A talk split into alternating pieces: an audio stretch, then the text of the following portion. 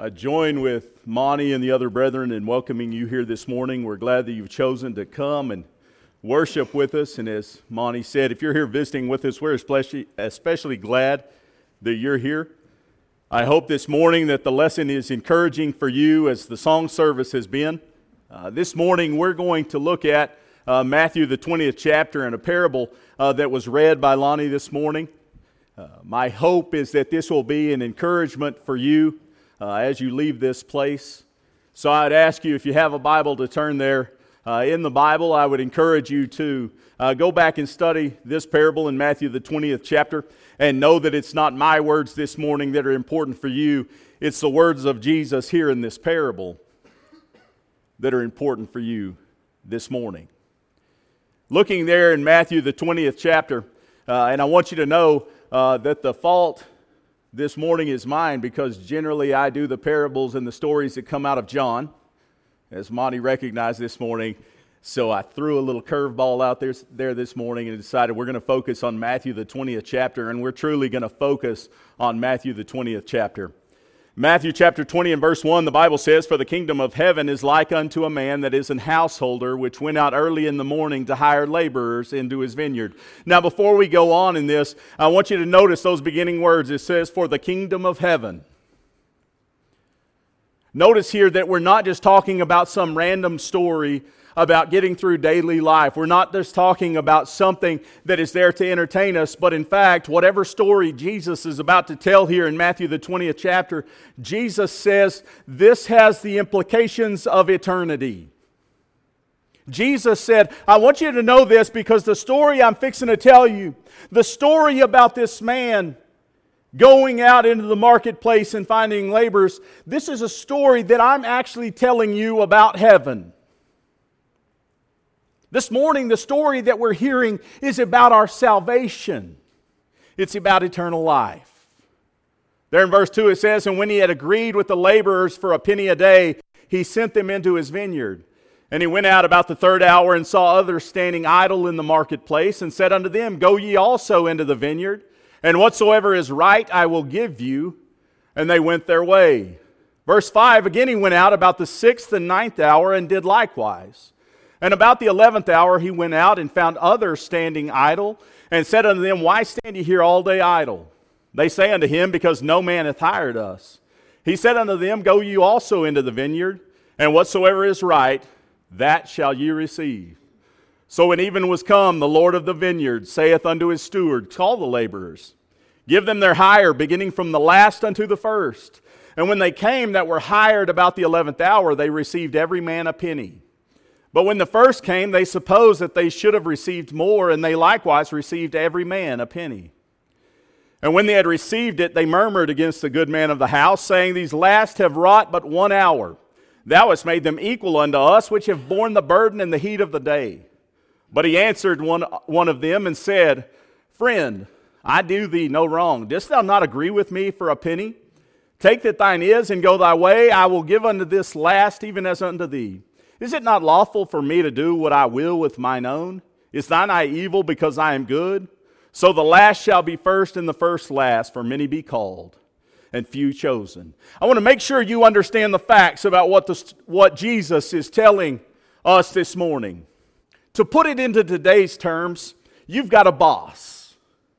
And the boss goes into downtown and he sees a lot of people milling around and he sees some men there. Now, I want you to understand this is 6 o'clock in the morning. You know, oftentimes we think about a work day, 8 to 5. Some are on shift work, and they might think 7 to 7 or 3 to 3. But I'm telling you, in this story, this is a 6 to 6 shift that we're talking about working in the vineyard. The sun hasn't come up yet. The boss goes into downtown. He sees these men, and at 6 a.m., he says, Hey, what are you doing? I'll tell you what, I've got a vineyard. I've got, I've got a workplace over here. Why don't you come and go to work in my vineyard? And here's what I'm going to do I'm going to pay you $200 a day. If you come out at 6 o'clock in the morning and you work for me for today's labor at the end of the day, I'm going to pay you $200. And they say, okay. They hop in the truck, they go out to the vineyard, they get to work. It says three hours later, the boss says, You know what? I'm going to go back into town. I'm going to look around. and he sees more men there at the third hour. It's now 9 a.m.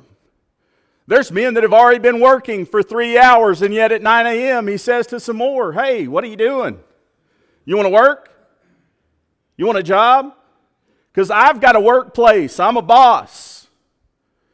You come work for me, and I tell you what, I'm going to pay you a day's labor, a day's wage. I'm going to pay you what's right. Now, understand those men, they get on the bus and they go out to the vineyard and they start to work at 9 o'clock. The Bible says that at 12 o'clock and at 3 o'clock, guess what the boss does? The boss drives his bus back into town and he sees more men there and he says, Hey, I've got a vineyard. You need a job. Get on the bus and go to work for me. And certain men do. And then at the 11th hour, it's 5 o'clock. At 5 o'clock, you've got men who have been working for 11 hours. You've got men who have been working for eight hours. Some are working for five hours, and all of a sudden there's still men in town who are milling around. And the boss goes, What are you doing around here? And one of the laborers says, Well, nobody hire us. And the boss says, Well, I'll hire you. You come work in my vineyard for one hour, and I'll pay you what's right. And so, certain men get on the bus and they go out to the vineyard, and after one hour, Jesus tells us that the boss goes, All right, manager, I want you to line them up from the ones that got on the bus at the 11th hour back to the ones who started early in the day and I want you to pay him a fair day's wage. So the manager gets everyone to line up single file, because that's how we have to do it. They line up single file, hands to themselves. and the Bible says the manager goes, All right, step up. And the first man up was the last one on the bus, and the last one off the bus at the 11th hour. And the manager said, Here's your $200. Go your way. The next one steps up, and he had only been there 11 hour, uh, for one hour also. And the manager says, Here's your $200. Go your way. Now, Jesus tells us that the manager kept that line going and kept handing out the $200. And finally, we get to those last men, the men who were up early the men who came to work, the men who had done 12 hours of labor. And the Bible tells us they expected a little more because all day long they saw this bus coming, bringing new people, and yet there they were working. And they had been there all day long. Jesus says that when those first men got up there, they got their $200 for the manager and then they started to complain. The word there is murmur. They started to complain and they were wondering, hey, what's going on here? That guy got on the bus late in the day.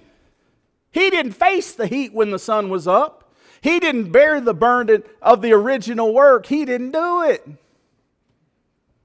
And yet, he made the exact same amount. He got $200 and you're only going to pay me $200?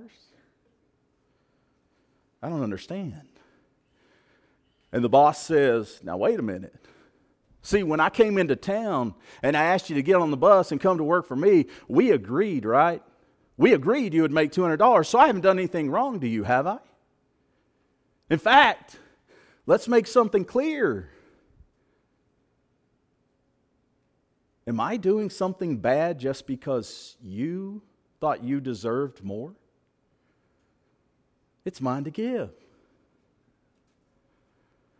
Now, I want you to know what this parable is not, because this is very important. This is not a business model. Okay?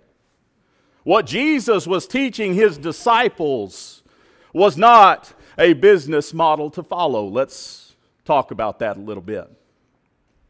Let's imagine that Chuck in his business said, I tell you what, if you've got 20 years' experience with me, I'm going to pay you $50,000 a year. And by the way, I'm going to hire Van, who has no experience in the company, and he's going to make 50,000 a year.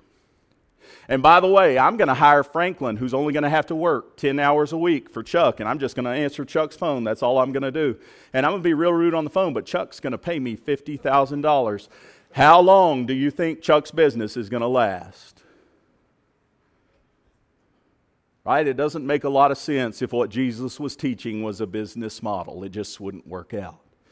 It wouldn't work out to say that it doesn't matter how hard you work it doesn't matter if you ever really have the skill. It doesn't matter if you really understand the company. In fact, it doesn't matter at all if you're just not a fit here. It just doesn't matter. You see, you couldn't run a business on that model. But I'll tell you, even though Jesus wasn't teaching us a business model here in Matthew, the 20th chapter, he was teaching something. In fact, we see there in verse 16 that there's some words there that really cause our ears to perk up. That many are called, but few are chosen. So, what is it that Jesus was teaching here? First, I want to look at this parable as the parable of the laborers in the vineyard. That's what we commonly call this, right? In fact, many of you, if you open up your smartphone and go to one of the Bible apps, you'll notice that there's a little heading right before Matthew chapter 20 and verse 1, and it says parable of the laborers in the vineyard or laborers in the vineyard. And see, psychologically, what happens when we call it the parable of the laborers in the vineyard, then what we do is we focus on those laborers, right? And if we're going to focus on the laborers in the vineyard, if that's what this parable is about and that's what Jesus is teaching about, then we really need to look a little bit about those laborers, right? So let's do that for a second. There were certain men who were out ready to go to work early in the morning. There were certain men who had gotten up early, who had gotten themselves ready to go, and they went to the place where they knew they could be hired, and they wanted to do a full day's work. There were some who wanted to sleep in. There were some who just didn't get up quite as early. They got going when they were ready to get going, and they were ready to get going about 9 o'clock. And then when there were some uh, like my college age daughter, who weren't ready until lunchtime. And at lunchtime, they're ready to go, but not until then. And then there were some who just really didn't want to work. There were some who one hour a day, that's plenty. Right? What's the problem with that if that's what this parable is all about? I want you to notice what the laborer who had been there all day long. Now, I want you to recognize this that man had worked for 12 hours. This wasn't 12 hours of answering a phone. This wasn't 12 hours of watching TV for somebody. This was 12 hours of physical labor out in the heat of the sun in a vineyard. He had been there the longest, he had the most experience. He not only had the most experience, but he had the most loyalty because this is where he started and this is where he finished.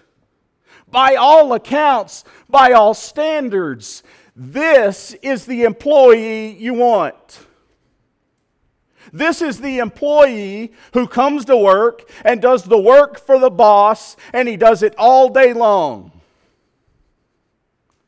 And look what he said. These last have done one hour. And yet you, boss, have made them equal unto us.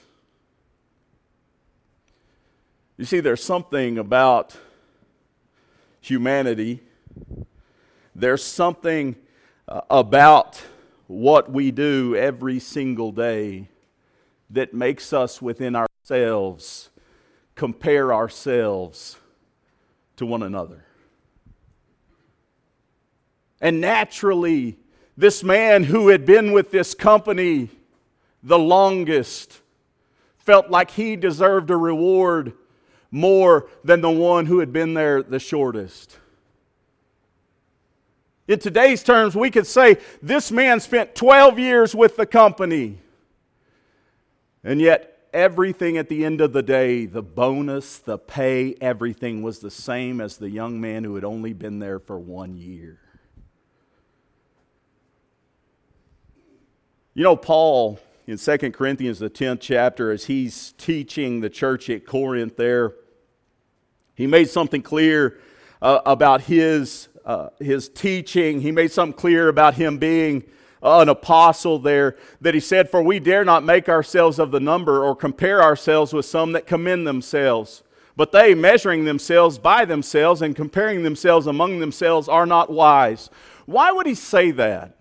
So basically, Paul is saying, hey, there's a group among you who are saying, we've been out here doing the work the longest, we've been out here doing all of this, we somehow are better than you, Paul, as an apostle.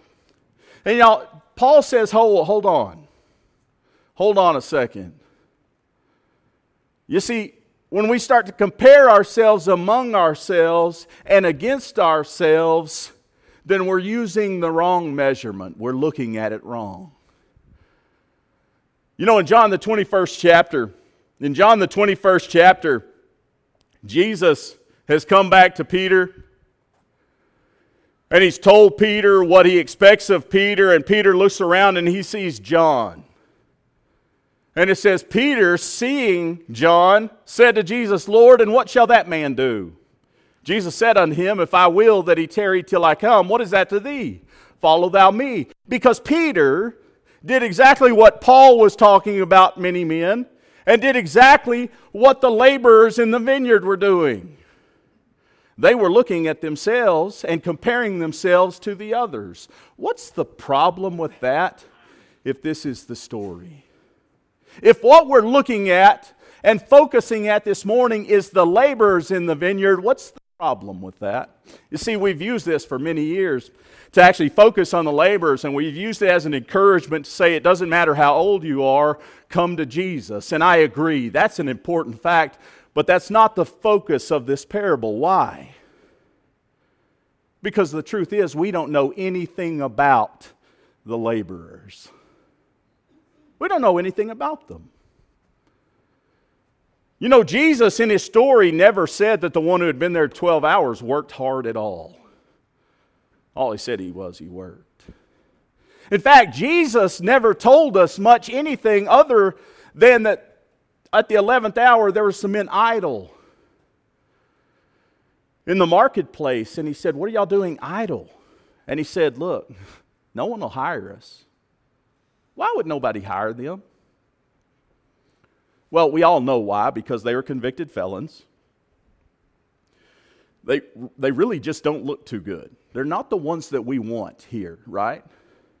And in fact, one of those who was there at the 11th hour, he's the one who all day long has to take care of his mother who got real sick this morning and he wasn't able to make it to the marketplace early. You see, when we start adding facts about the laborers, all of a sudden it changes how we view the laborers, right? Oftentimes, when we look at this laborers, we say the ones who were there early, those are the hard workers, and we have a term for those who are there at the 11th hour. It's called lazy. But is it really lazy? Because we don't know at all what those men were doing. But here's what we do know about what Jesus was talking about. And it goes back to the first verse there of Matthew chapter 20. It says, For the kingdom of heaven is like unto a man that is a householder. You see, this parable isn't about the workers at all. This parable wasn't meant to teach you hard work, although hard work is important. This parable wasn't made to teach you how to determine whether or not someone has more virtue than another. This parable was meant to teach you about God and His grace. In Luke, the 14th chapter, The Bible says that Jesus began to ten, tell another parable about a man who had prepared what we call a feast. I believe the King James calls it a banquet there in Luke, the 14th chapter. But he said, I want you to go out and I want you to invite people in. And he told his servants, I want you to go everywhere and invite people in to come and eat at my table, to come and eat at this big banquet, to come eat my feast. And the servants went out, and people had excuses. They had to work, they had to do certain things. They were busy at that time. And I want you to notice that it says in verse 23 And the Lord said unto his servant, Go out in the highways and the hedges and compel them to come in, that my house may be filled. You see, we learn everything we need to know in Matthew, the 20th chapter, about the boss. Let's think about that. What did the boss do at 6 in the morning? At 6 in the morning, the boss went out and he said, Come into my house. Come into my vineyard. Come work on my land. Come into my kingdom. I want you to notice the great thing about God. He didn't just make that one invitation at six o'clock and say, Those are all I need.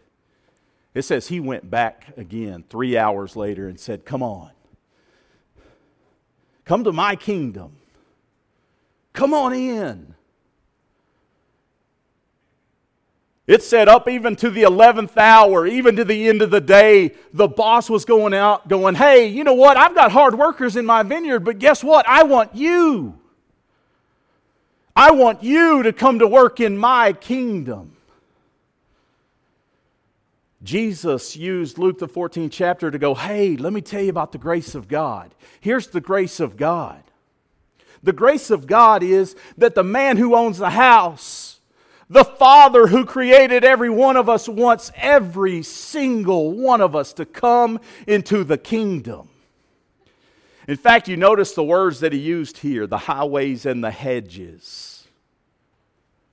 Let's think about what he's talking about here. Who would be out in the highway?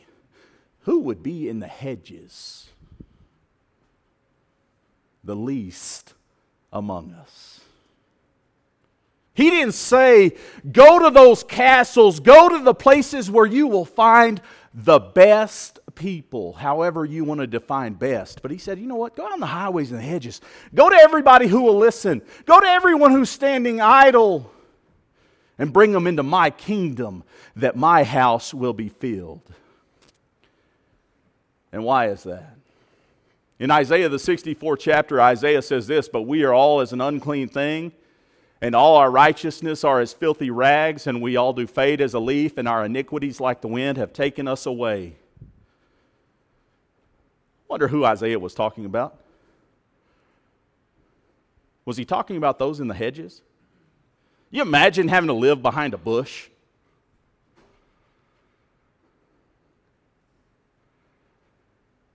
Can you imagine living your day while others are out walking, wallowing in the dirt behind a hedge? You know who Isaiah was talking about? You and me. He was talking about you and me. You see, what Isaiah didn't say here was that, you see, there's certain who meet a certain, there's, there's those who meet a certain standard and we'll call them good. And there's others who don't live up to a standard, and we'll call them bad. But instead, Isaiah said this let's recognize something. You see, all of our righteousnesses are nothing but filthy rags. Second Peter, the third chapter, 2 Peter chapter 3 and verse 9 says, The Lord is not slack concerning his promise, as some men count slackness, but is longsuffering to usward, not willing that any should perish, but that all should come to repentance. You see, if we were to focus this morning in Matthew chapter 20 on the laborers, we'd have to say there's some that work a lot harder than others. But you see, it's about grace. Because you know what grace does? It equalizes us all. Every single one of us. You see, when we look at this parable from the standpoint of a father who turns all our filthy rags white as snow, because that's what he sent his son to do.